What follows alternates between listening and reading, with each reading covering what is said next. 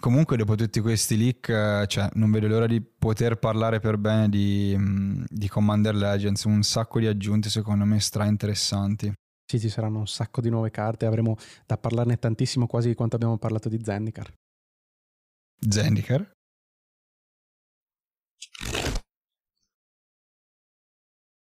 Oggi parliamo di Commander.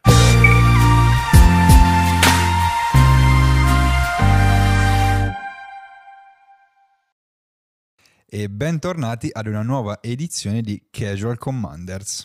Oggi parleremo di Zendikar e in particolare questa sarà una serie di due video in cui parleremo prima delle meccaniche in generale di Zendikar, anche della lore se vogliamo, e poi vedremo anche qui in questa puntata qualche carta che ci servirà per spiegare alcune meccaniche e poi la prossima puntata sarà su carte in particolare.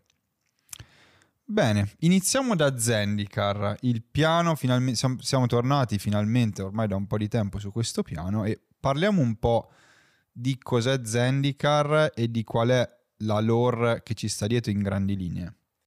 Allora, Zendikar è un set molto amato dai giocatori che si basa principalmente su un elemento, cioè le terre, sia dal punto di vista di gioco, per cui le terre sono molto importanti quando entrano in gioco, quante ne abbiamo magari, o i tipi di terre che ci sono, sia proprio dal punto di vista della lore, perché è un, è un eh, set che basa la sua storia sull'esplorazione.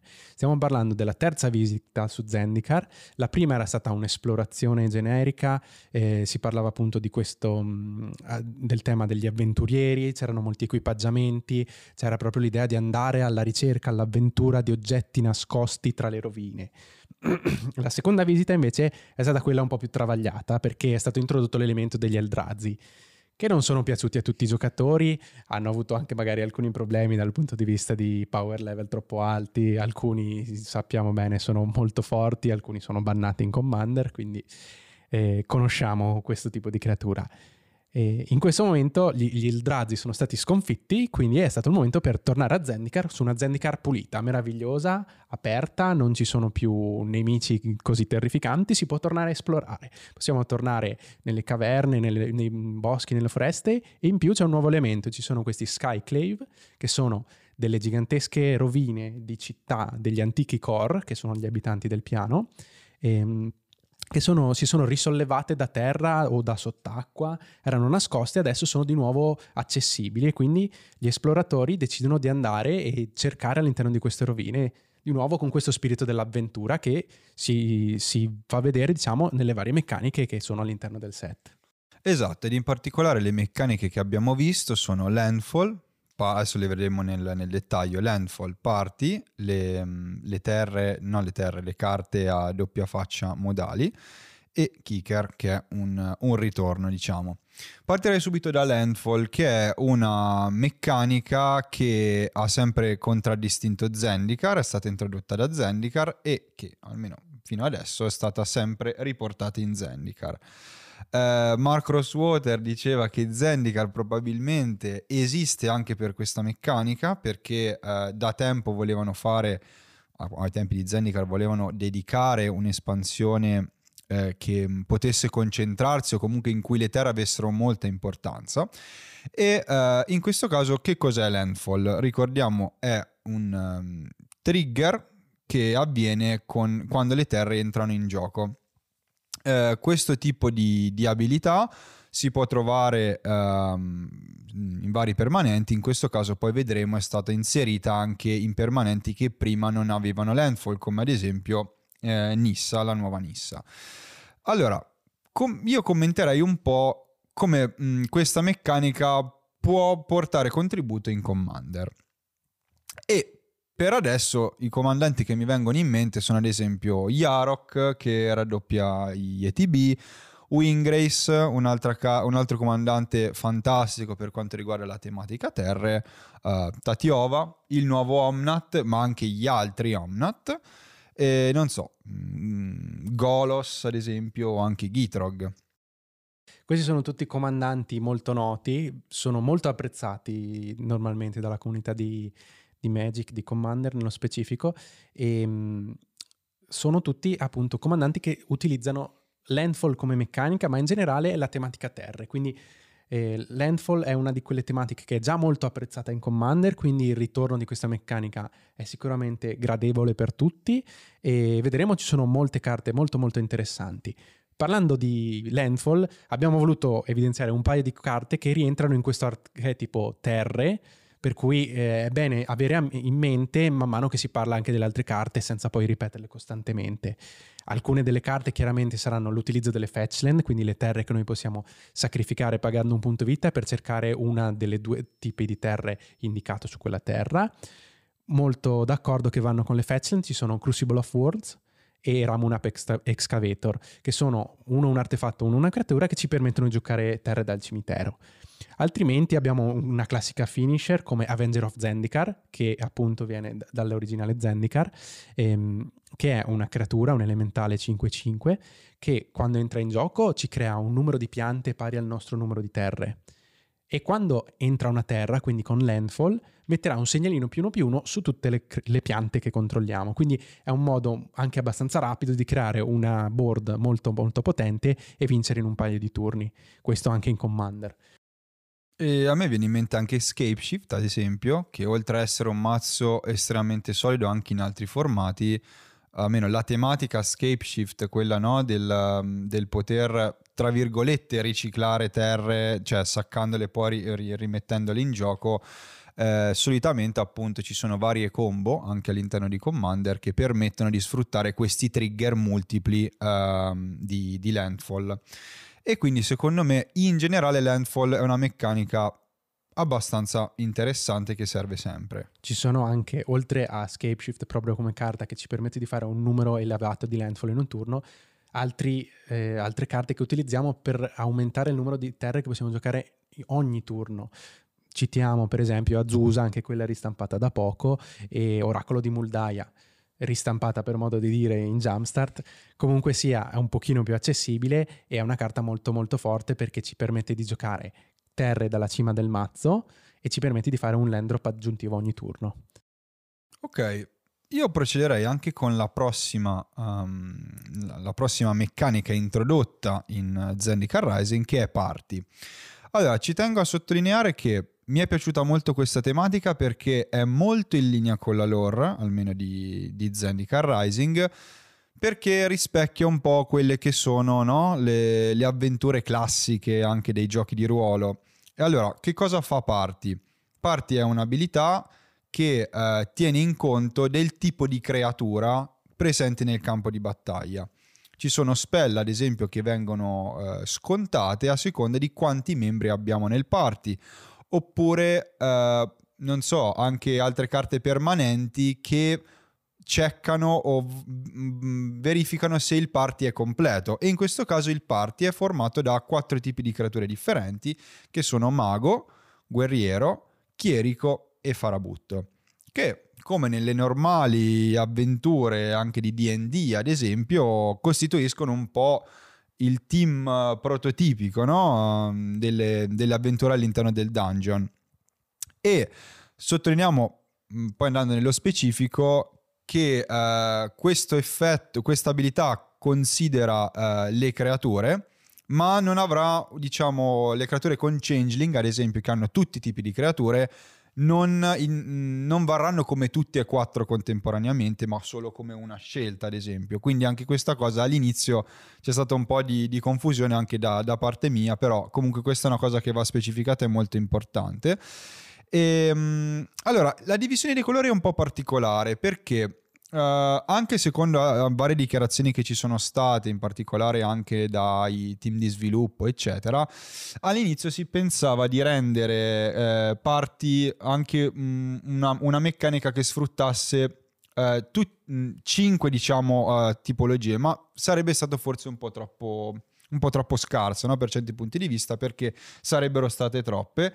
E all'inizio si pensava ad esempio di utilizzare, non so, dei druidi e degli sciamani eh, come diciamo eh, sottotipi rappresentativi del verde. Questo perché? Perché in questo caso ogni sottotipo viene eh, legato in qualche modo a un colore principale. e in questo set in particolare il verde è l'unico mm, colore che non presenta un sottotipo che lo rappresenta. Uh, il mago ad esempio è solitamente blu, il guerriero è rosso, il chierico è bianco, il farabutto è nero. Mentre il verde non ha niente in questo caso, ma la distribuzione delle, di questi sottotipi di creature è, uh, è particolare.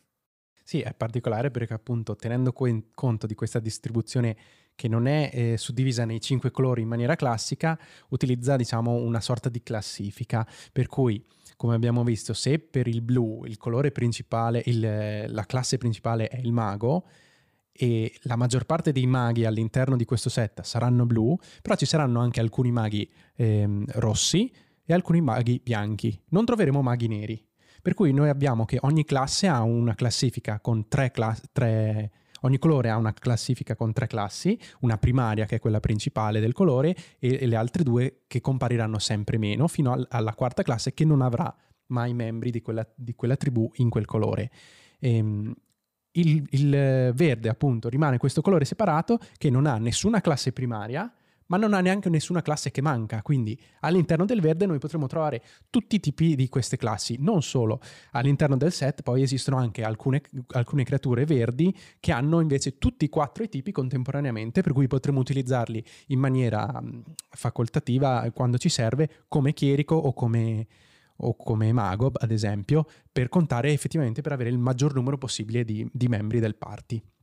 Forse una cosa da un punto di vista proprio della, dello sviluppo che mi è sembrata un po' curiosa è che uh, questa meccanica in qualche modo probabilmente non sarà implementata nel set che è stato eh, annunciato di, legato a D&D però questa, questa, questa, scelta è stata giustificata in realtà perché il set di, di Zendika Rising è stato pensato e sviluppato prima dell'ideazione di uh, D&D Adventure in the Forgotten Realms quindi era una meccanica che secondo me si prestava benissimo all'ambientazione D&D, eh, però immagino che avessero già altre idee in mente e comunque c'è tanto da esplorare anche in, uh, in quel piano, se lo vogliamo chiamare così.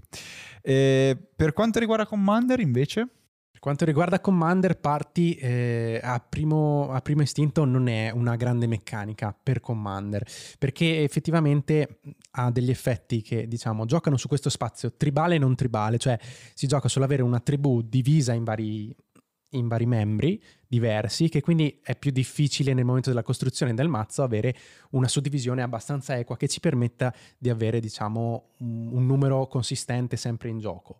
C'è da dire che le carte normalmente utilizzano appunto sono, sono normalmente uno sconto magari su, sul costo di mana oppure sono un effetto che diventa un po' più forte a seconda del numero di persone che abbiamo nel, mem- nel party. Quindi diciamo, secondo me in generale in Commander si useranno poco o quasi niente, le useremo magari quando abbiamo un comandante che è già parte di una di quelle tribù, per cui abbiamo un mago e all'interno del mazzo magari giochiamo tanti farabutti, allora potremmo dire ok, questa carta particolare potrebbe essermi utile. Oppure l'alternativa secondo me è se decidiamo eh, di fare un mazzo che utilizza la meccanica party e questo ci è permesso magari dal nuovo, dalla nuova generale Tazri allora, andiamo a vedere nel dettaglio che cosa fa Tasri, uh, Beacon of uh, Unity. Allora, è una creatura leggendaria umano guerriero 4-6 a costo 4 uh, generici e un bianco. Questa spell, questa magia costa 1 in meno per essere castata per ogni creatura nel nostro party. Ha un'abilità attivata che può essere attivata con tutti i colori tranne il bianco, però è un, eh, colori ibridi che possono essere pagati o con, con, due mana generici o con il colore specifico. Quindi con um, eh, blu, nero, rosso e verde possiamo guardare le prime sei carte del nostro grimorio, rivelare fino a due chierici, farabutti, guerrieri o maghi e o alleati, questo è molto importante, eh, tra di loro e metterli nella nostra mano, mettere poi il resto in fondo al grimorio in, uh, in ordine uh, casuale. Bene, eh, in questo caso è interessante questa cosa dell'Alli perché questo, questo, sottotipo. All'inizio sapevo che volevano implementarlo un po' con tutti uh, i sottotipi guerriero, mago, farabutto e chierico, però da un punto di vista dell'implementazione poteva essere un po' problematico perché tra virgolette avrebbero un po' intasato la carta, no? E forse questo veramente è una delle poche carte che possiamo utilizzare come comandante per sfruttare Mm, cioè comunque che abbiano parti dentro. Non, non mi sembra una carta, non, non, penso esistano altre carte con parti, almeno in questa espansione, che possano essere usate come comandanti. No, la cosa chiaramente, essendo una, mm, una meccanica specifica di questo set e non presente in altri set, eh, se vogliamo veramente sfruttarla e costruirci un mazzo sopra, il più indicato è Tazri perché ci permette di pescare, quindi è comunque un'abilità abbastanza comoda perché nel momento in cui riusciamo a avere i quattro colori specifici, pagare quattro per pescare due carte tra le prime sei non è, non è così male. E, ehm, e, ci dà accesso a tutti i colori, quindi ci permette di utilizzare il maggior numero di possibile di carte con parti all'interno di, di Zendikar Rising. Però rimane comunque una meccanica abbastanza chiusa su se stessa. L'unica forse cosa che potrebbe essere interessante per giocare di nuovo party in Commander è quello che io chiamo il mazzo Everything Tribal, diciamo, un mazzo che cerca di utilizzare le, le strategie tribali, però cerca di applicarle in maniera miste, cioè non giochiamo magari il Lord degli, dei, di Atlantis, per esempio, che dà un più uno più uno a tutti i nostri tritoni, in un mazzo tritoni, ma lo giochiamo in un mazzo in cui cerchiamo di trasformare tutte le nostre creature in tritoni, oppure utilizziamo direttamente quelli che sono i changeling, quindi gli shapeshifter che hanno tutti i tipi di creature costantemente, e quindi in questo modo riusciamo a sfruttare le sinergie di diverse tribù contemporaneamente, e questo gioca un po' nell'idea di party che è tribale ma di tribù diverse. Sì, mh, mm, appunto pensavo a Morofon ad esempio come, come comandante, eh, ricordiamo ovviamente che Changeling non funziona per tutti, per tutti i sottotipi, almeno Morofon potrebbe essere un esempio secondo me. Sì, sicuramente. Morofon è una di quelle creature che già di per sé lui quando entra in gioco scegliamo un tipo di creatura un, e funziona come Lord, quindi fun- dà un più uno più uno a tutti, tutte le creature di quel tipo. Quindi se noi giocassimo altri, altri Lord, pomperebbero lui. Se giochiamo altri Lord della tribù che abbiamo scelto in quel momento, diventano pompati anche loro, diciamo. E poi il resto di changeling che giochiamo potrebbero essere di supplemento. Ci sono comunque anche creature molto forti. Ricordiamo per esempio Tauren Mauler che costa 2 e un rosso, è un 2-2 quando entra però prende un segnalino in più in più ogni volta che un avversario ehm, gioca una magia. Ieri eh, stavamo giocando e avevo un 18-18 in campo, diciamo che comunque il suo lavoro lo fa. Bene, io procederei adesso con la mm, terza meccanica, che non è una meccanica nuova, ma è una meccanica che è stata reintrodotta, che è Kicker. Meccanica forse un po' meno interessante rispetto alle altre, perché non so, la trovo comunque meno interessante, forse proprio nel suo essere generico attira un po' meno l'attenzione. Ricordiamo cos'è Kicker.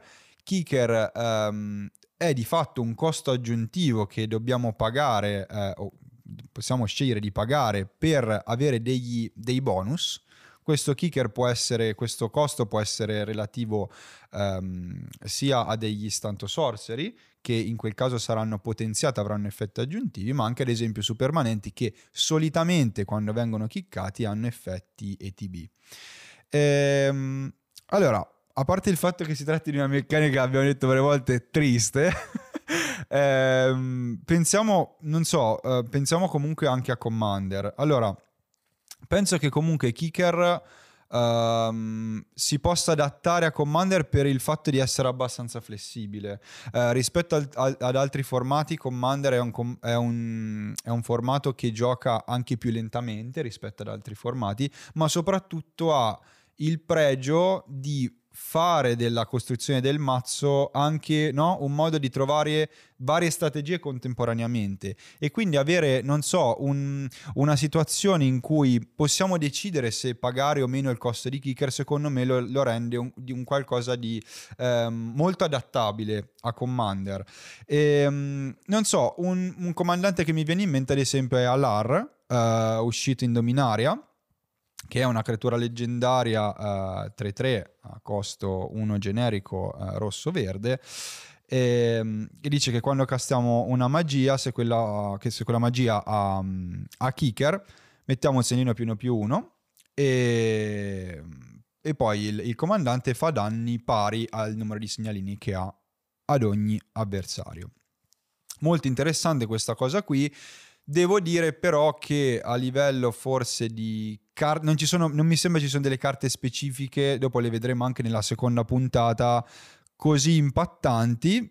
Mm, però comunque appunto penso che Kicker sia una meccanica che possa essere inserita un po' ovunque, non, è, è flessibile per questo. Dopo vedremo anche più avanti che l'alta flessibilità che è stata data da questo formato è anche dalle, no? dalle terre mm, a doppia faccia, esatto. Sì, come tu dici, è, è, anche proprio per il fatto che non ha un flavor così forte e, e anche è una meccanica abbastanza, mm, come si può dire, senza sapore, nel vero senso della parola, perché sia non ha un, un, un, aggancio alla storia, non rappresenta effettivamente qualcosa che viene fatto durante la partita, ma non ha neanche nessun aggancio al mondo in cui siamo di per sé. Viene utilizzata proprio da un punto di vista meccanico delle carte, perché viene utilizzata principalmente per avere, come dici tu, la flessibilità all'interno, magari nell'ambiente limited, quando viene progettata, di giocare quest- una magia con kicker a inizio partita o più tardi, specialmente in, maz- in set come Zendikar, che fanno delle terre, quindi del rampare, del giocare tante terre, una parte fondamentale del- della strategia.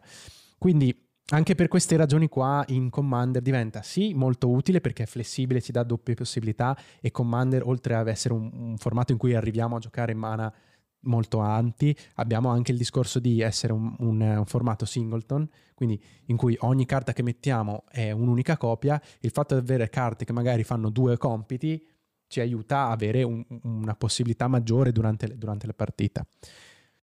Ok, io vedrei nello specifico eh, le tre carte, di, in questo caso del ciclo delle iscrizioni, delle inscription, che sono uscite. Eh, poi parleremo anche di, non so, in questo, in questo, set, almeno a parere mio, anche la distribuzione dei cicli è un po' particolare, poi lo vedremo anche nelle, nel ciclo delle Pathway Land.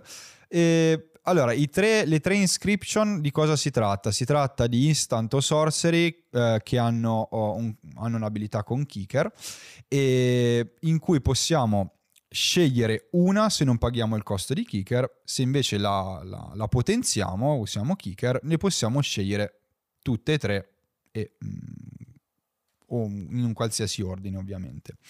Allora io partirei da quella blu che è Inscription of Insight è una stregoneria a costo 3 generico e 1 blu. Con kicker 2 generico e 2 blu possiamo scegliere ovviamente una se l'abbiamo pagata normalmente o tutte e tre uh, le seguenti. Allora, la prima è uh, ritorna, fi- fa ritornare in mano um, uh, fino a due creature bersaglio in mano ai propri proprietari. La, secondo, la seconda scelta è eh, profetizzare due e poi pescare due carte. E poi eh, un giocatore bersaglio crea una pedina eh, XX blu illusione eh, dove X è il numero di carte nella propria mano. Non, allora, Commento rapido, secondo me è una carta abbastanza costosa e forse il fatto che sia sorcery la depotenzia molto. Uh, devo dire che se fosse stata instant poteva fare anche molte più cose, ad esempio, non so, fare Scry 2 pescare a fine turno o anche creare un possibile bloccante, eccetera. Diciamo una carta media. Sì, questa è sicuramente la, la, peggiore di questo ciclo e chiaramente non, non poterlo fare in istantaneo è, brut- è, molto limitante e avendo anche un costo così alto anche di kicker, perché se pensiamo noi di attivare tutte e tre le abilità vuol dire che ci costa 8 mana. Sono, un, un, sono tantissimi. Una breve comparazione se pensiamo a eh, Cyclonic Rift ci costa 7 rimbalza tutti i permanenti, con questa ne rimbalziamo 2 e solo creatura in questo caso. Quindi diciamo non è così performante, non è nemmeno così flessibile alla fine dei conti. Andiamo avanti con quella nera invece. Questa è già molto più interessante. Costa 2 e un nero. E il costo di kicker è di nuovo 2 e altri due neri, quindi è abbastanza importante. Però con una sola delle modalità noi possiamo scegliere di far scartare due carte a un giocatore, a un avversario bersaglio, oppure rianimare una creatura con, ehm, con costo di mana convertito 2 o meno dal nostro cimitero, oppure distruggere una creatura dell'avversario con costo 3 o meno. Quindi, creatura mi sa... Sì, no, creatura target creature, quindi anche le nostre se vogliamo.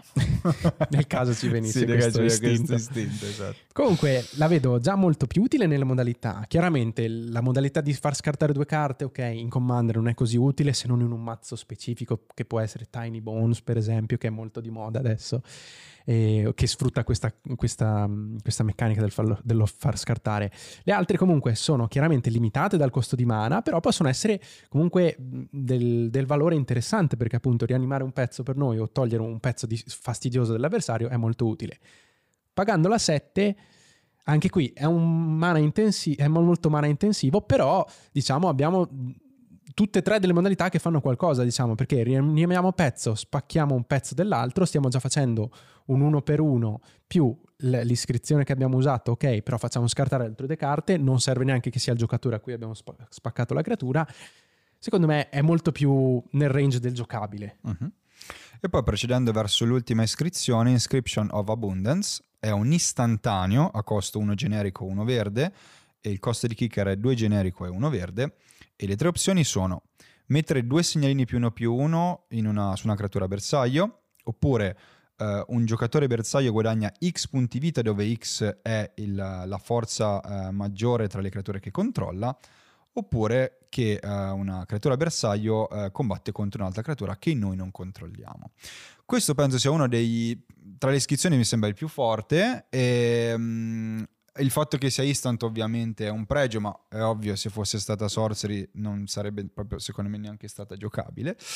Ehm, e però devo dire che può essere una buona rimozione anche per il verde, perché il verde ad esempio n- non ha delle rimozioni super ottimali, anche ad esempio utilizzando, non so, eh, semplicemente senza kicker, anche per com- combattere contro un'altra creatura, è molto utile. Poi ricordiamo sempre che kicker dà flessibilità, quindi possiamo comunque decidere eh, quanto pagare a seconda delle nostre necessità. E non solo, se noi contiamo che rispetto alle altre queste, combinando sia la, la modalità normale che il kicker, arriva a 5 mana, è un costo molto più facilmente ottenibile, specialmente poi in un mazzo verde che paradossalmente è quello che ha più accesso alle terre, al ramp, ci potevamo aspettare che fosse la più costosa. Esatto. Quindi eh, sicuramente è quella promossa tra le tre. Il ciclo finisce qui, purtroppo non abbiamo né un'iscrizione bianca né una rossa, hanno detto che le stavano progettando ma hanno visto che non riuscivano a farne di decenti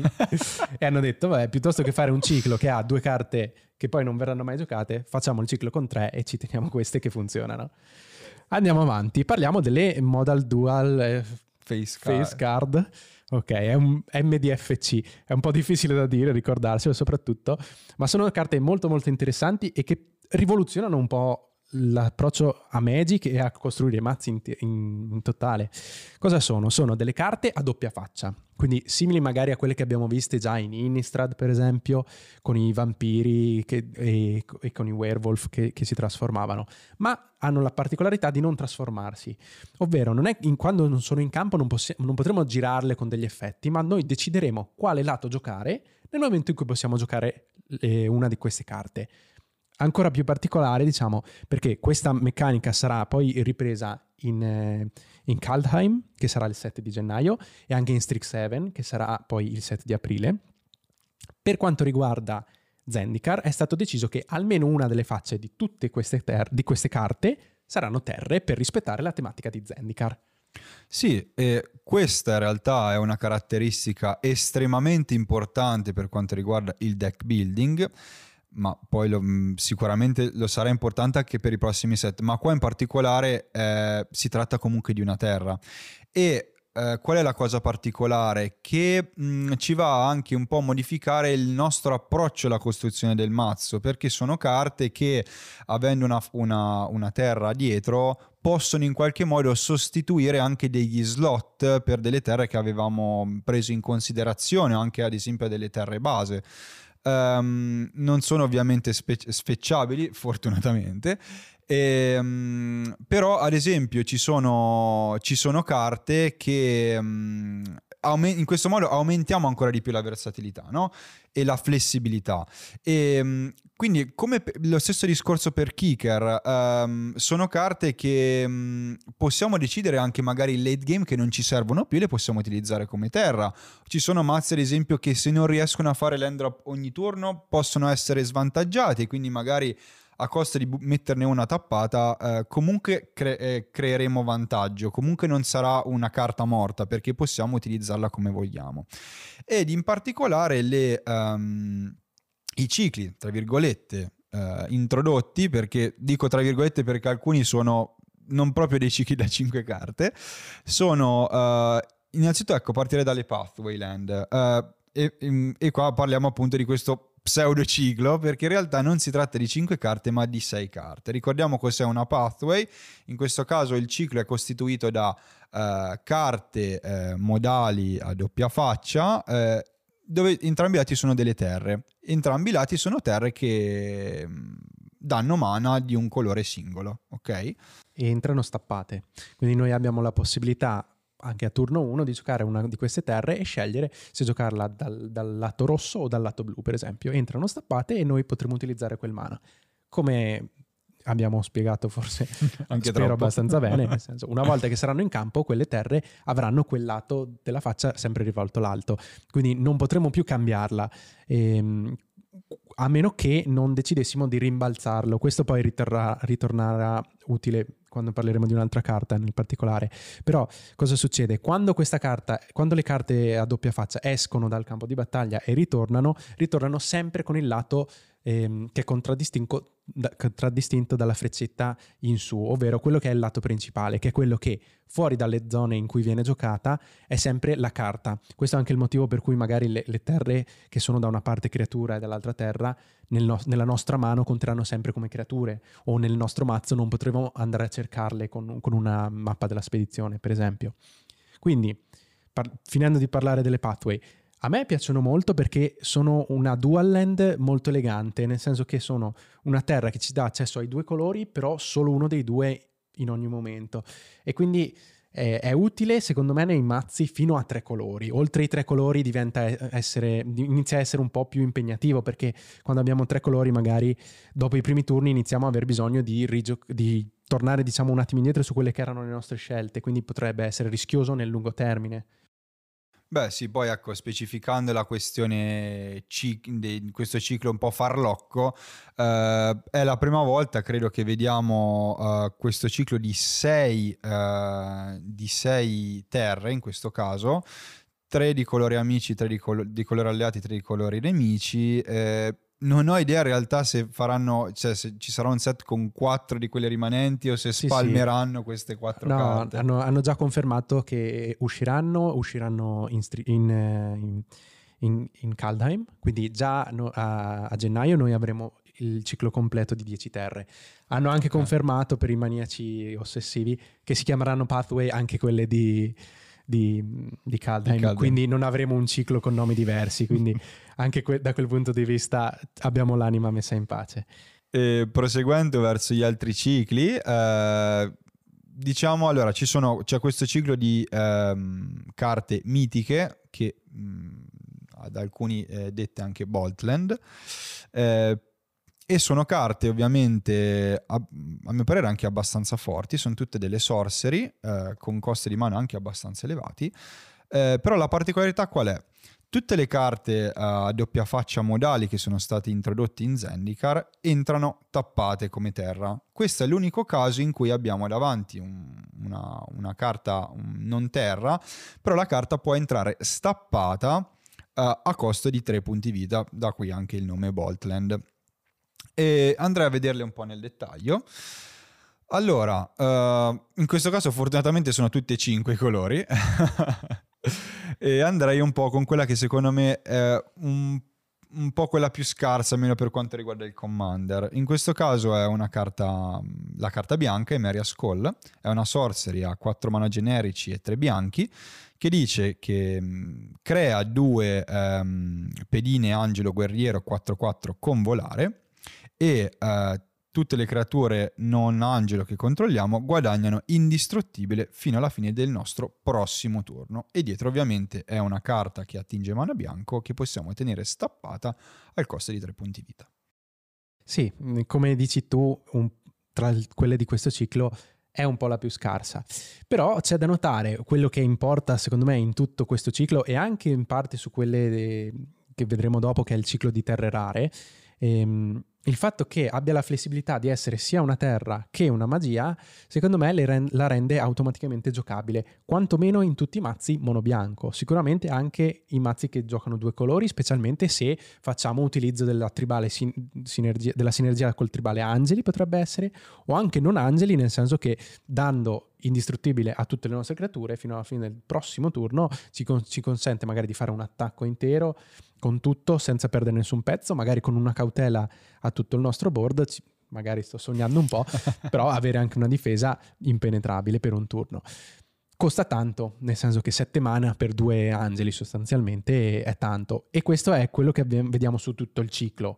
Però io la vedo comunque giocabile. La cosa importante, come hai detto, è che potendo entrare stappata, a livello di costruzione del mazzo, questa è una di quelle carte che possiamo dire sì, tolgo una pianura, metto una di queste, tanto tre vite in commander non sono niente, e nel momento in cui la pesco a turno 7, la giocherò come magia. La pesco nei primi turni, mi farò quei tre danni, se devo giocare qualcosa di quel turno, perché magari succede che a turno 3 ho di nuovo un drop a 2 e la gioco anche tappata.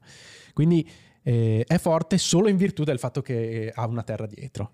Andiamo sulla prossima, che invece questa è forte anche da sola. Anche qui è un costo molto alto. Seagate Restoration costa 4 mana generici e 3 blu, quindi diciamo con lo stesso schema di quella bianca. È una stregoneria e dice pesca un numero di carte pari al numero di carte che abbiamo in mano, più una, e in più eh, ci dà fino alla fine della partita il limite di carte alla mano infinito. È un effetto bellissimo il fatto di non avere il limite alla carta di mana, è un effetto che non possono più toglierci perché non è come una, una reliquia tower che possono distruggerci costa tanto, eh, però questo può essere uno dei suoi pregi. Sì, la trovo fantastica come carta, soprattutto anche per questo, per questo secondo effetto. Però, come dici te, il costo di mana può essere un pregio. Pensiamo ad esempio a Yuriko, che è, una, che è un comandante che sfrutta tantissimo il costo di mana delle nostre carte e già il fatto che ci fa pescare, che comunque è un effetto forte che serve sempre, in più eh, sono comunque sette danni che non li sottovaluterei, insomma. e mi immagino anche altri comandanti come ad esempio Niv Mizzet, Parun, l'ultimo uscito almeno, eh, che fa della, della pesca, diciamo, il suo, il suo, motore principale per, no? per andare avanti e per fare anche tanti disastri. e quindi questa secondo me, almeno in Commander, è molto molto forte. Eh, passiamo alla prossima, che è uh, Agdim's Awakening, è come sempre una sorcery a costo X e 3 mana neri, carta anche molto giocata attualmente in standard, in archetipo uh, Rogue Dimir, ehm, che ci dice? Fa ritornare nel campo di battaglia uh, un qualsiasi numero di uh, creature bersaglio che hanno costi di mana differenti X o inferiori. Uh, anche questa mi sembra, cioè Yuriko in effetti con queste carte ci c'è poco da dire, cioè, ci va sempre bene, insomma, nonostante comunque siano solo tre danni. La trovo buona anche questa, no? Sì, sicuramente anche allora, chiaramente il fatto di essere possibile, eh, sia possibile giocarla al posto di una terra ci fa dire mettiamola se ce l'abbiamo chiaramente perché questi inizieranno anche a costare qualcosa probabilmente eh, rianimare i pezzi Bisogna capire che tipo di mazzo giochiamo, però mm-hmm. un mazzo reanimator che gioca a pezzi piccoli può essere interessante perché pagando magari 5 mana noi possiamo rianimare un pezzo costo 2, un pezzo costo 1 e un pezzo costo 0 se giochiamo magari pezzi costo zero se ne giocano meno, però magari un mazzo che utilizza Ornitottero per qualche tipo di combo potrebbe Certo. permetterci di tirare su una combo in un unico turno, rianimarle tutte eh, contemporaneamente e iniziare un loop infinito tra sacrifici e rianimazioni. Quindi ha comunque molto molto potenziale questa. Sì, mi immaginavo anche proprio semplicemente rianimare pezzo che ti serve per la combo e anzi magari ci sono anche in Commander combo con più di un pezzo, può comunque essere, può essere interessante. Andiamo con la prossima. La prossima è Shatter Skull Smashing, la- in questo caso quella rossa, costa 2 rossi e X, quindi questa è quella che costa meno tra tutte. Que- eh, Shatter Skull Smashing fa X danni divisi come vogliamo tra due, fino a due creature, quindi possiamo farli anche tutti a una sola. Se X è 6 o più, farà il doppio di quei danni divisi.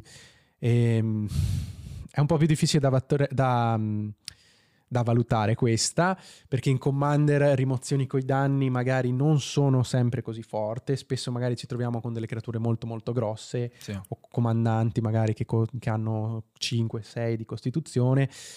È chiaro che è flessibile appunto per poter fare danni a due creature, però per fare danni consistenti a due creature vuol dire comunque che dobbiamo andare a spendere magari 8 mana per fare 6 e 6. Sì, a quel punto se l'obiettivo è distruggere meglio una vratta che costa meno e- è già più diciamo performante. Passiamo con l'ultimo che è uh, Turn Timber Sym- Sam- Symbiosis, è una carta verde, l'ultima che ci è rimasta, 4 generici e 3 verdi che seguono il pattern di quella bianca e di quella blu. Eh, ci dice guarda le prime 7 carte del nostro grim- del, del grimorio, puoi mettere una, crea- una carta creatura tra, eh, tra queste nel campo di battaglia. Se eh, quella carta ha costo di mana convertito 3 o meno, entra con 3 segnalini addizionali più 1 più 1 su di essa. E poi metti il resto in fondo al grimorio in eh, ordine casuale. Beh, eh, molto bella. La prima carta che mi viene in mente, almeno in Commander, è City Unwritten, che più o meno fa la stessa cosa, un po' più forte, nel senso che La fa meglio. la fa meglio, però consideriamo sempre no, la- il fatto che dietro ci sia una terra. Esatto. Allora, intanto leggerei. eh, vedere ciò che non è scritto è una stregoneria di Tarkir che costa 4 e 2 mana verdi, quindi costa un mana verde in meno. E ci, ci fa guardare 8 carte, quindi una carta in più, scegliere una creatura e metterla in campo di battaglia. Certo, non ci dà quei tre segnalini più uno più uno se è una creatura piccola, però ha il vantaggio che se noi già controlliamo una creatura a forza 4, anziché mettere una creatura dalle prime 8, ne mettiamo due. Quindi potenzialmente ci dà il doppio dell'effetto e la paghiamo un mana in meno. E secondo me l'importante, il, il- il fare la, la comparazione tra queste due è importante perché? Perché ci fa capire che queste carte, chiaramente Tron Timber Symbiosis, è molto è sovrapprezzata, diciamo, per l'effetto che fa. Però è fortissima se noi riusciamo a giocarla al posto di una terra all'interno della costruzione del mazzo. Perché se io sto facendo un mazzo in cui eh, mi serve questo tipo di effetto, sceglierò sempre di, di giocare, vedere ciò che non è scritto, CD Unwritten. Ehm, però se sono in un mazzo magari di nuovo mono verde, in cui togliere una foresta non è un grosso costo e mettere Thorn Timber è una cosa che posso fare senza perdermi troppo perché posso contare di, di dire io la giocherò sempre come terra, perderò quei tre punti vita ogni partita, non è un problema, ma quella partita in cui la pescherò a turno 7, turno 8, in cui magari non ho altro in campo o in mano, sarà una, una carta molto molto forte. Assolutamente. E passerei adesso al ciclo di, di- di rare eh, con eh, doppia faccia modali con dietro la terra. E sono sempre cinque, tutti e cinque i colori. Partirei subito dalla prima bianca, che è Ondu Inversion. È una stregoneria costo 6 generico e 2 bianchi, che ci dice semplicemente distruggi tutti i permanenti non terra. Ehm, che dire, sicuramente Wrath of God è più, è più forte, visto che costa ben 4 in meno. Eh, vabbè, distrugge anche te permanenti non terra, quindi distrugge anche altri, ma non solo le creature almeno.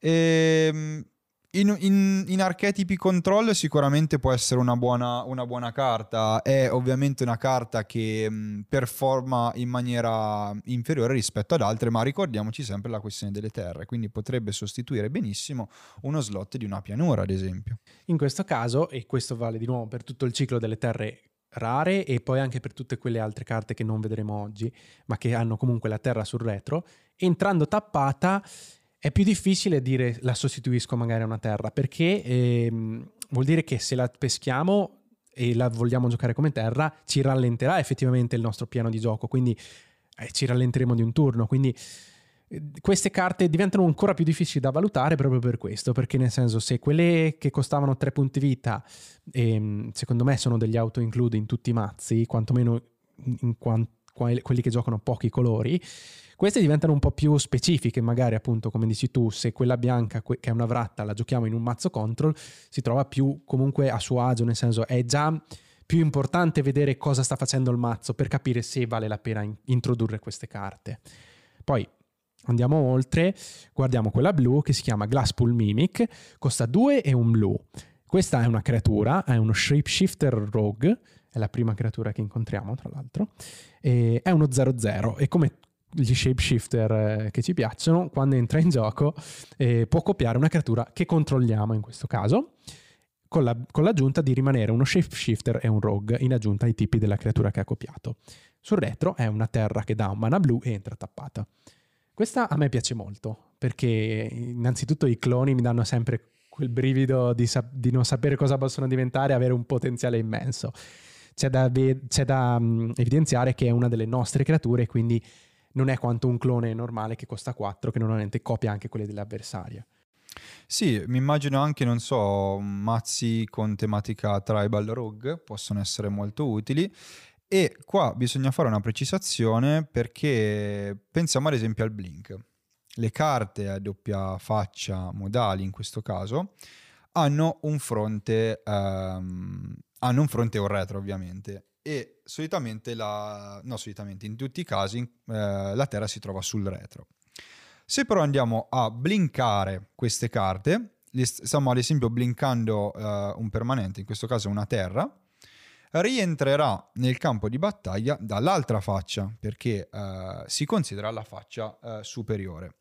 Quindi questo potrebbe essere interessante anche in, in, in archetipi uh, che utilizzano molte spell con Blink, ad esempio e potrebbe essere molto utile farlo, non so, mi immagino anche Ghostly Flicker che permette di, di, di, rimbalzare pezzo e poi di rientrare come copia di una creatura che controlliamo. Questo, questo, tipo di meccanica secondo me è molto interessante e forse dà anche, non so, un valore aggiunto ai permanenti che dietro dopo hanno anche, anche la Terra e questo secondo me è una tematica molto carina e interessante che potrebbe essere esplorata. Sì, anche perché si applica solo ai permanenti pensiamo che se noi facciamo un blink, per esempio, su Ondo Inversion, che è la vratta di prima, che era entrata come terra, non potendo entrare in campo di battaglia come stregoneria, rimarrà in esilio. Quindi dobbiamo stare molto attenti. Esatto. E andrei avanti con uh, l'altra carta nera, Agra Mauling. Si, ultimamente si gioca in standard, anche questa. È un istantaneo a costo 2 eh, generici e 2 neri e dice questa magia costa 1 in meno per essere lanciata se un avversario controlla, eh, controlla tutte terre non base. Che cosa fa? Distrugge una creatura bersaglio. Che dire, eh, una carta che secondo me nelle fasi precoci del gioco può essere utile. Ricordiamo che il check va su un qualsiasi opponent, quindi basterebbe solo un avversario, um, nel senso che non dipende dalla creatura che stiamo bersagliando, ma se eh, uno degli avversari che abbiamo nella partita non ha terre base. Non lo so, eh, mi sembra buona, ma non troppo.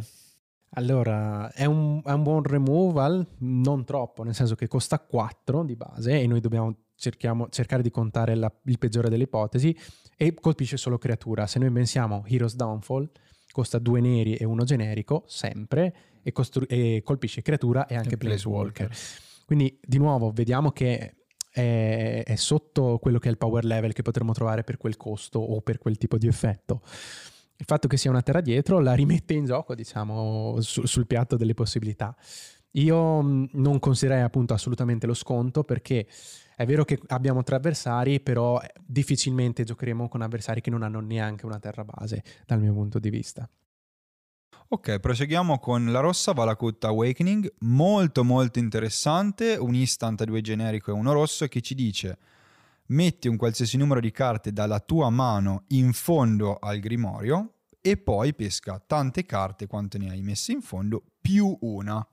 Questa secondo me in mazzi ruote è molto forte, ma pensiamo ad esempio anche a mazzi combo, mazzi che comunque cercano velocemente i pezzi per chiudere. Boh, mi viene in mente subito Kikijiki ad esempio come comandante che potrebbe essere bello avvantaggiato da una carta del genere, non so, trovare Zelos Conscript e chiudere la partita. Sì, Kikijiki mi sembra l'esempio perfetto per dire ho in mano sette carte, gioco Valakut Awakening, metto sette carte in fondo al mazzo, ne pesco otto e t- trovo il pezzo per chiudere la combo e vincere.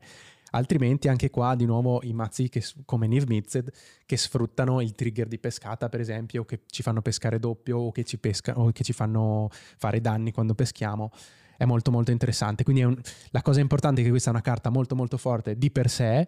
Il fatto che poi sia una terra dietro in questo caso è un surplus, nel senso che se ci troviamo alle strette col mana possiamo giocarla come terra, altrimenti è una carta che vale la pena anche cercare di conservare e di giocare per il suo effetto, perché se noi pensiamo anche a quella che è Ruota della Fortuna, che ci fa pescare fino a sette carte, eh, però fa pescare anche tutti gli altri. Esatto. In questo caso a noi ci permette di fare una selezione carte perché possiamo scegliere quali carte della mano mettere in fondo al mazzo, possiamo anche scegliere l'ordine, quindi attenzione Grenzo anche qua potrebbe settarsi il, il, fondo del mazzo e a me sembra proprio ottima sotto tutti i punti di vista. Concluderei invece in una nota negativa col verde che in questo caso non ci consegna una perla.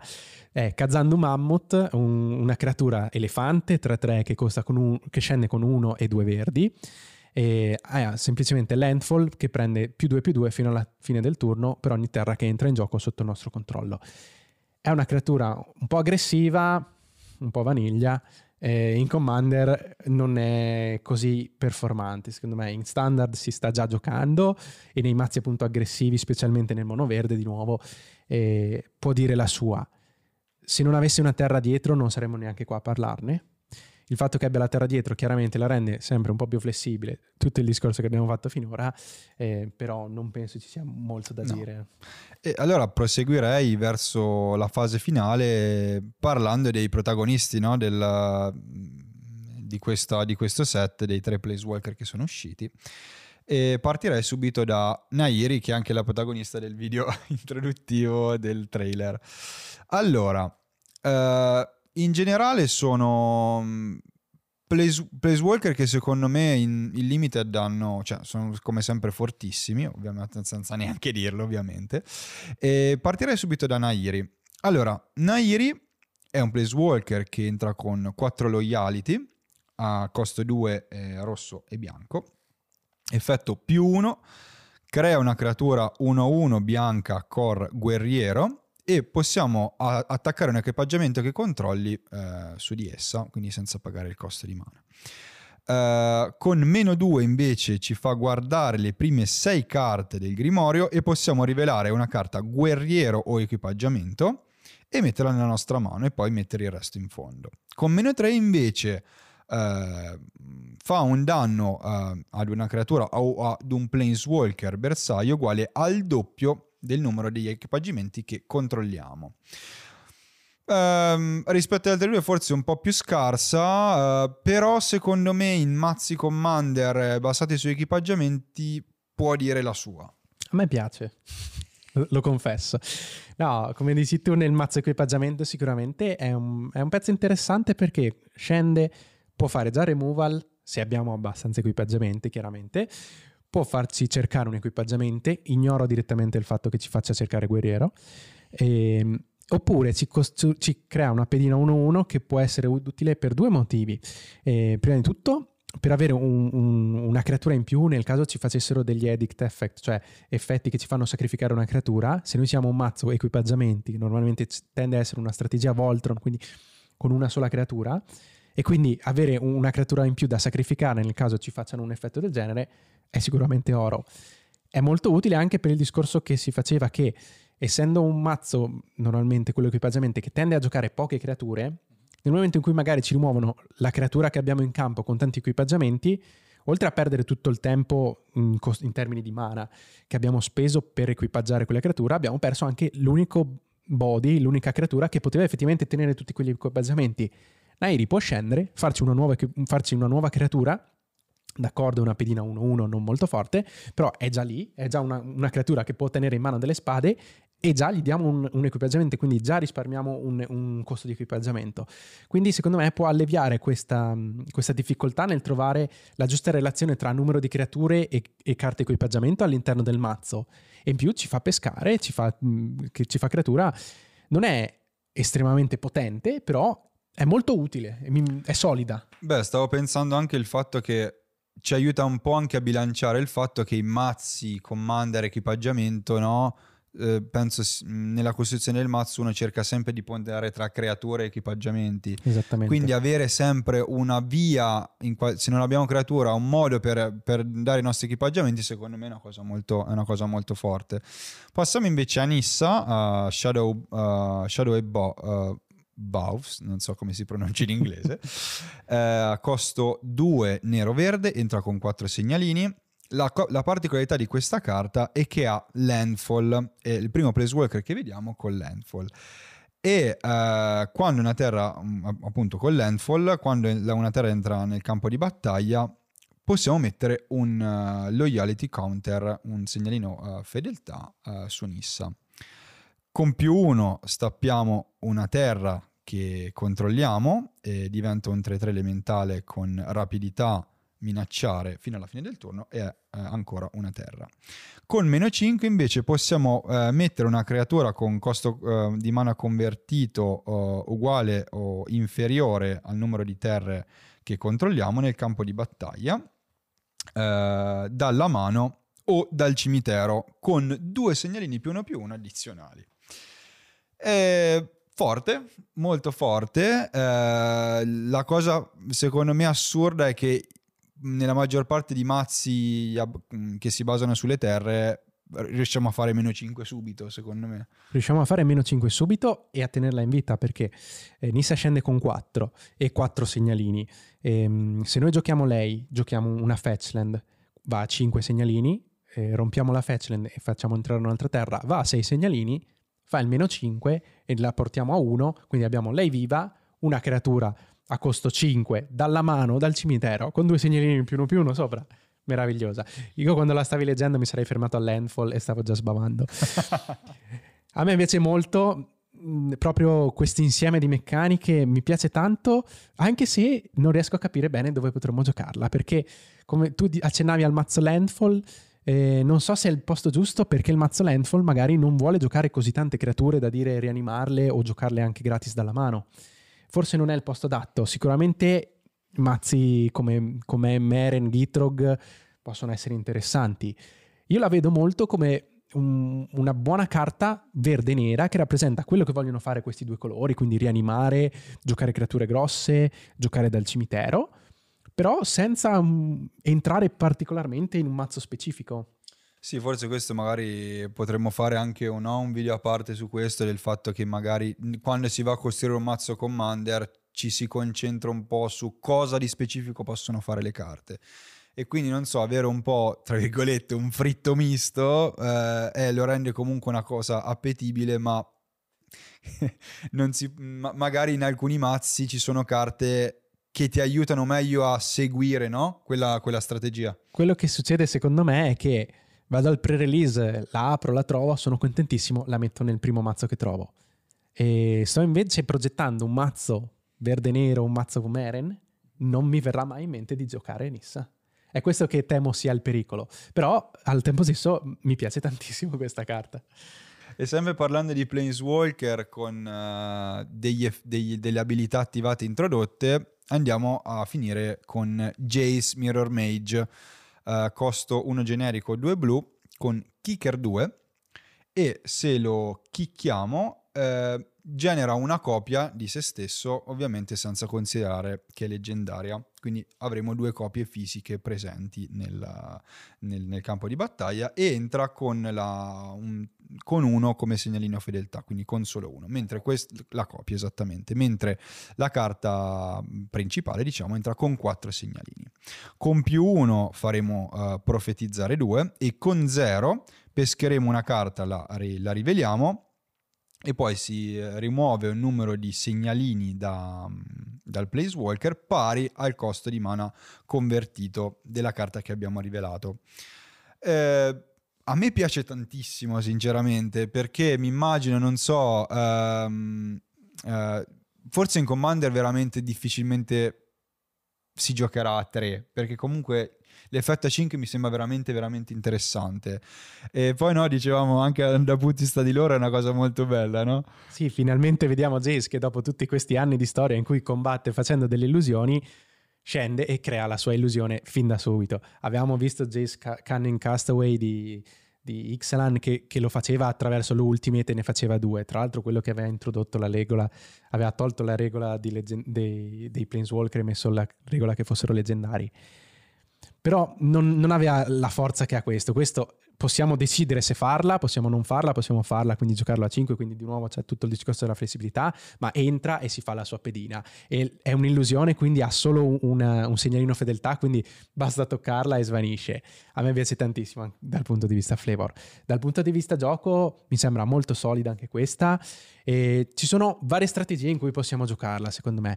Ci sono sicuramente per sfruttare la sua abilità di Scry 2 e giocandola anche subito a costo basso, sicuramente è utile in mazzi come Yuriko, che oggi abbiamo nominato mille mille volte, perché ci permette di settare la cima del mazzo e preparare le nostre spell a costo più alto in cima per lanciarle in faccia agli avversari quando facciamo danno. Oppure altri mazzi che giocano dalla cima del mazzo, per esempio eh, mazzi come Yennet, la Sfinge che gioca se a costo dispari, oppure Golos che ci fa castare le prime tre carte del mazzo. Altrimenti eh, potrebbe succedere il contrario, magari in mazzi no, i mazzi esatto, che, costano, che vogliono avere cose costo basso, per cui possiamo attivare la, l'abilità del pescare senza troppo paura, perché se giochiamo tutti i mazzi, tutte creature o magie costo 1-2, eh, possiamo pescare, fargli perdere un segnalino, pescare anche il turno dopo, fargliene perdere un altro. Ricordiamo che se peschiamo terra non perde neanche segnalini. Meccanica Cirios, ad esempio. Esattamente. Secondo me un mazzo di questo tipo può essere Edric Spymaster, che gioca molto aggressivo, quindi si svuota anche la mano in fretta, poi cerca di ripescarsele co- con l'abilità di Edric, chiaramente. Però gioca spesso creaturine 1-1, volanti o imbloccabili, per cui possiamo pescarne magari anche 3-4 turni senza che lui muoia, senza mai dover fare il più. Un'altra cosa interessantissima chiaramente è Doubling Season. Doubling Season è doppiamente forte perché finalmente è un placewalker in cui copia sia eh, il numero di segnalini con cui entra sia la pedina. E la cosa interessante è che Doubling Season è uno staples, quindi si gioca in tutti i mazzi che giocano eh, i cosiddetti super friends, quindi mazzi basati sui planeswalker. Mm-hmm. E quindi questo in un mazzo del genere secondo me ci sta alla perfezione. No, no, infatti a maggior ragione Doubling Season penso che tra tutti gli incantesimi che fanno queste cose qui è il migliore. Poi immagino anche ad esempio un Parallel Lives che comunque fa più o meno la stessa cosa, copia solo token, ma comunque l'idea di farla entrare a 5, fare altre due pedine, secondo me è veramente tanta tanta roba, anche perché proprio anche se ci, se ci morissero tutte e tre, comunque a costo 5 riusciamo a pescare tre, che comunque non è malissimo proprio in ottica anche no, di mazzi che, dove siamo sicuri che il, il Jace principale non, non, non, ci muore, non è male. Ma no, ah. non solo il fatto che siano delle pedine ci permette di utilizzare le due abilità in tandem, nel senso che noi abbiamo esatto. un, un, un, Jace principale su cui possiamo fare lo scry, mettere in ordine le carte e con, lo scry, con il Jace piccolo fare lo zero, sapere che abbiamo messo in cima una, una terra, terra certo molto molto molto molto interessante anzi magari appunto la combinazione anche dell'abilità di Sky e l'abilità di, di pescare una carta no? può essere intersecata poi ovviamente se abbiamo ancora più incantesimi diventa un po' un esercito di Jace eh, molto molto interessante. Questa forse è quella che mi è piaciuta di più. E concludiamo parlando di quelle che sono le tematiche in generale del set, ovvero quelle cose che non sono meccaniche proprio nello specifico, ma sono un po' degli spunti che vengono utilizzati magari principalmente per il limited e per il constructed, quindi in standard, però ci danno delle idee di carte che potremo trovare effettivamente nel set. Una parte interessante sono i nuovi equipaggiamenti che si equipaggiano automaticamente, ovvero sono degli equipaggiamenti che quando entrano in gioco, eh, anziché dover pagare il costo di equipaggiamento subito, la prima volta si equipaggiano ad una creatura che controlliamo per esempio abbiamo visto Maul of Scale Claves che costa 2 e 1 bianco, quindi un equipaggiamento colorato. Quando entra in gioco entra in, eh, equipaggiata a una creatura che controlliamo ed ha più 2 più 2 volare e first strike e attacco improvviso quindi. Il costo di equipaggiamento in questo caso è un po' più alto perché costa 2 e 2 bianchi. Quindi l'idea è che li giochiamo quasi come un pump spell, diciamo, un, quasi come un'aura, però rimane sul campo di battaglia, quindi potremo riequipaggiarlo dopo per un costo più alto. Sono carte abbastanza interessanti, è una meccanica che avevamo già visto con ehm, Embercleave di, di Eldraine. Sì, mh, stavo pensando anche quelli non comuni, alcuni sono carini, interessanti, ad esempio quello che dà uh, volare, no? Uh, costo 1 entra e da volare, rispetto a una spell che a costo 1 ti dà volare fino alla fine del turno, questo te lo dà per sempre e anche se ci muore creatura dopo lo possiamo riequipaggiare a qualcun altro. E finirei anche, non so, ad esempio molte carte hanno una sorta di soglia, eh, però per il graveyard, per il cimitero avversario, la maggior parte tematizzati sono dei rogue, uh, si usa attualmente molto anche in standard. Uh, mi viene in mente ad esempio Soaring uh, Thief, che è un um, umano farabutto 1-3 con lampo e volare, a costo un blu e un nero e finché, nostro, uh, finché, un avversario ha 8 o più carte nel proprio cimitero, i um, farabutti che controlliamo prendono più 1 più 0 e quando uno o più farabutti eh, che controlliamo attaccano, ogni avversario macina due carte. Uh, molto interessante questo perché normalmente siamo abituati a vedere la, la, meccanica mill come una meccanica estremamente lenta su cui dobbiamo comunque costruire un mazzo o comunque eh, aspettare eh, che mh, mm, ovviamente tutti gli altri vino e prendere tempo per noi. E, mh, mm, però in questo caso abbiamo una... Mh, mm, una meccanica comunque una carta uh, che si incentra sull'aggro, comunque sull'aggressività, e che utilizza il, uh, il mill come un, un, secondo fine, un secondo scopo. Quindi, secondo me, quest'idea di mischiare no? uh, la, una sorta di tribal per i rogue con la meccanica di macinare, secondo me è molto interessante. Sì, è un effetto particolare e ricalca anche un pochino quello che è magari Mill in Commander, perché in Commander rispetto a quello che sono i formati normali a 60 carte, macinare 100 carte di, di un avversario o 100 carte di tre avversari è normalmente più difficile, quindi normalmente o si fa attraverso delle combo, per cui magari si va in un mill infinito, oppure eh, lo si usa in sinergia con altri tipi di carte. Questa rappresenta un'ottima, un'ottima esempio di questo tipo di carte che può essere per cui noi maciniamo i mazzi degli avversari, facciamo del valore appunto in questo caso in, in un tribal rogue in un tribal farabutti. Eh, però poi lo giochiamo magari in sinergia con altre carte che rianimano dai cimiteri degli avversari. Pensiamo ad esempio a, allo dio scarabeo che rianima esilia dal cimitero degli avversari per creare un, una pedina. È comunque un mazzo che gioca sulla tematica mill ma non punta effettivamente a macinare completamente il mazzo degli avversari. E quindi è interessante ritrovare questa, questo tipo di abilità, questa sinergia eh, anche in standard in questo set.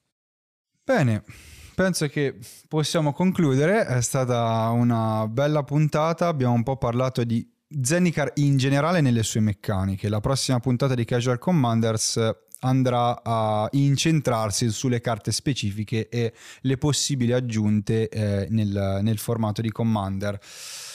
Che dire, grazie della, della, vostra attenzione, non so che altro aggiungere. Se ci avete seguiti fin qua, complimenti perché è una puntatona bella lunga, però ci sono tante cose da dire. Questo è un set molto molto interessante, è apprezzato dai giocatori sia per l'ambientazione che per il tipo di meccaniche che abbiamo visto e quindi c'era molto da dire e quindi alla prossima. Ciao. Che ne pensate voi di questo ritorno a Zendikar? E delle nuove carte modali a doppia faccia? Fatecelo sapere nei commenti e come sempre ricordate di mettere mi piace al video, condividere ed iscrivervi al canale. Se volete rimanere sempre aggiornati sul mondo di Magic the Gathering, ricordatevi di attivare la campanella per non perdere nessuna novità del canale. Da Egao e Lazze, ciao e alla prossima!